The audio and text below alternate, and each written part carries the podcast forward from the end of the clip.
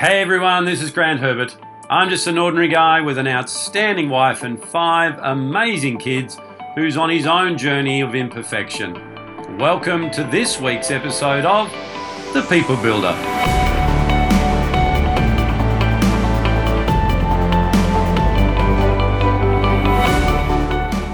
Putting yourself first for a change is vital if you are going to sustain your performance and reduce your stress. Hi, this is Grant Herbert, speaker and sustainable performance trainer and coach, and I want to continue our conversation around stress this week by unpacking the topic of self care. You've probably heard this before during the safety briefing before takeoff. If the cabin pressure drops, masks like these will drop down from the overhead locker above. Immediately pull down on the mask to start the flow of oxygen. Fit the mask over your nose and mouth and breathe normally. Secure the mask by pulling on the two ends of this strap. Oxygen will still flow even if the bag doesn't inflate. Now, the first thing you're probably thinking right now is this guy flies a lot. And I do. But what's really important here is what they say next. Fit your mask before assisting other guests. There is so much power in that final statement, and it's the framework for the whole concept of self care. Why? Because you cannot help anyone else if you're not in a fit state yourself. It all starts with you. Life is a delicate balance between helping others with self taken care of. It's like you mums out there. You're making dinner and there isn't enough for everyone, so all of a sudden you're not hungry.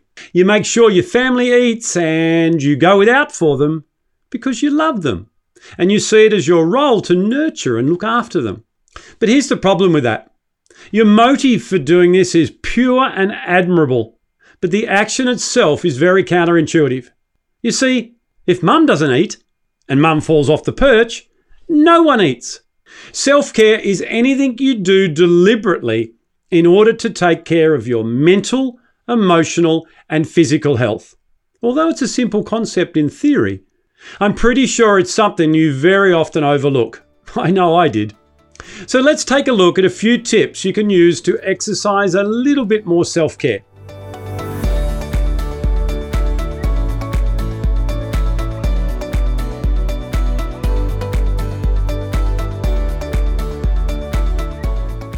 Prioritize and block out some me time every week. Eat well, sleep well, move well every day. Say no to others and say yes to yourself. Get into nature and switch off from the pressures of work. Turn off your phone and give yourself permission to disconnect and read a real book. Simplify your schedule and do what you can to declutter. Hang out with someone who you love.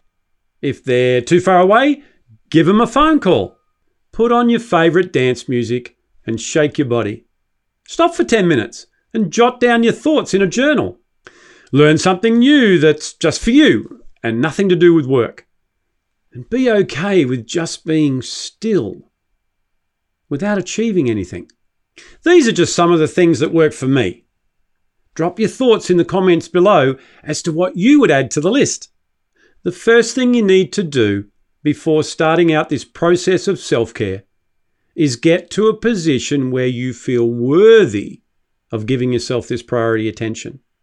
Work on your identity and stop caring about what others think of you so much. If you missed my video on performance stress a couple of weeks ago, go back and watch it, and it will help you to do this. Once you start taking better care of yourself, physically, emotionally, mentally, you'll be in a much better position to handle what goes on in your day to day world. This will reduce your stress levels and help you to manage your responses in a healthier way. Well, that's it from me for another week. Let's continue the conversation next week when we talk about physical stress. If you're enjoying this series, then I would love to hear about how it's helping you. So please leave a comment below. Share it on your social media so that we can help more people. Use the hashtag stress reduction maximizer. And if you haven't grabbed your copy of the ebook yet, now's the time to hit the button under the video and get one. You are worthy of a less stressful life. You just need to believe that and then take the action required. See you next week. So, hey, did you get something out of that? I really hope you took one thing that you can put into your life right now.